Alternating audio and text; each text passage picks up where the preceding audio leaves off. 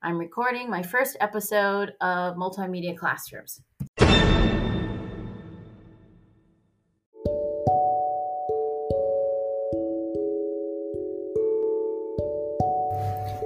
You can record directly in Anchor, or you can also import your own audio.